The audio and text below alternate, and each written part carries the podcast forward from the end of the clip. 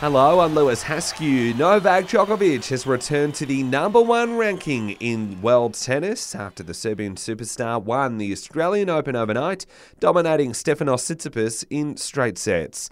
The Joker even seen sobbing as the last point was made. Just held my nerves in both tie breaks on second and third, and was a huge relief uh, and release of the emotions in the end. Just. Uh, difficult to, to find any additional words. Really, uh, it's it's it's been a long journey, but a very very special one.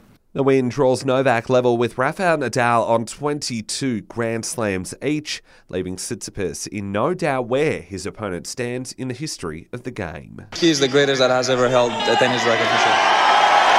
Meanwhile, Australian Open women's champion Aryna Sabalenka hopes her victory at Melbourne Park will clear the way for Russians and Belarusians like herself to return to Wimbledon. It says organisers are considering overturning a ban on players that was in place last year. In cricket, the Sydney Sixers will face the Brisbane Heat this Thursday night for a spot in the Big Bash Grand Final.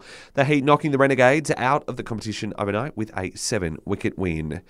Australia has won its 2020 series against Pakistan 2 0 after play was abandoned in Canberra yesterday due to poor weather. While Aussie all rounder Cameron Green is in doubt for the first test against India, just 10 days out from the series opener. Green is still battling the broken finger he sustained during the Boxing Day test. Peter Handscomb is in line for a test recall if Green cannot prove his fitness. And Graham Arnold has reportedly rejected big contracts from overseas to re sign with the Socceroos.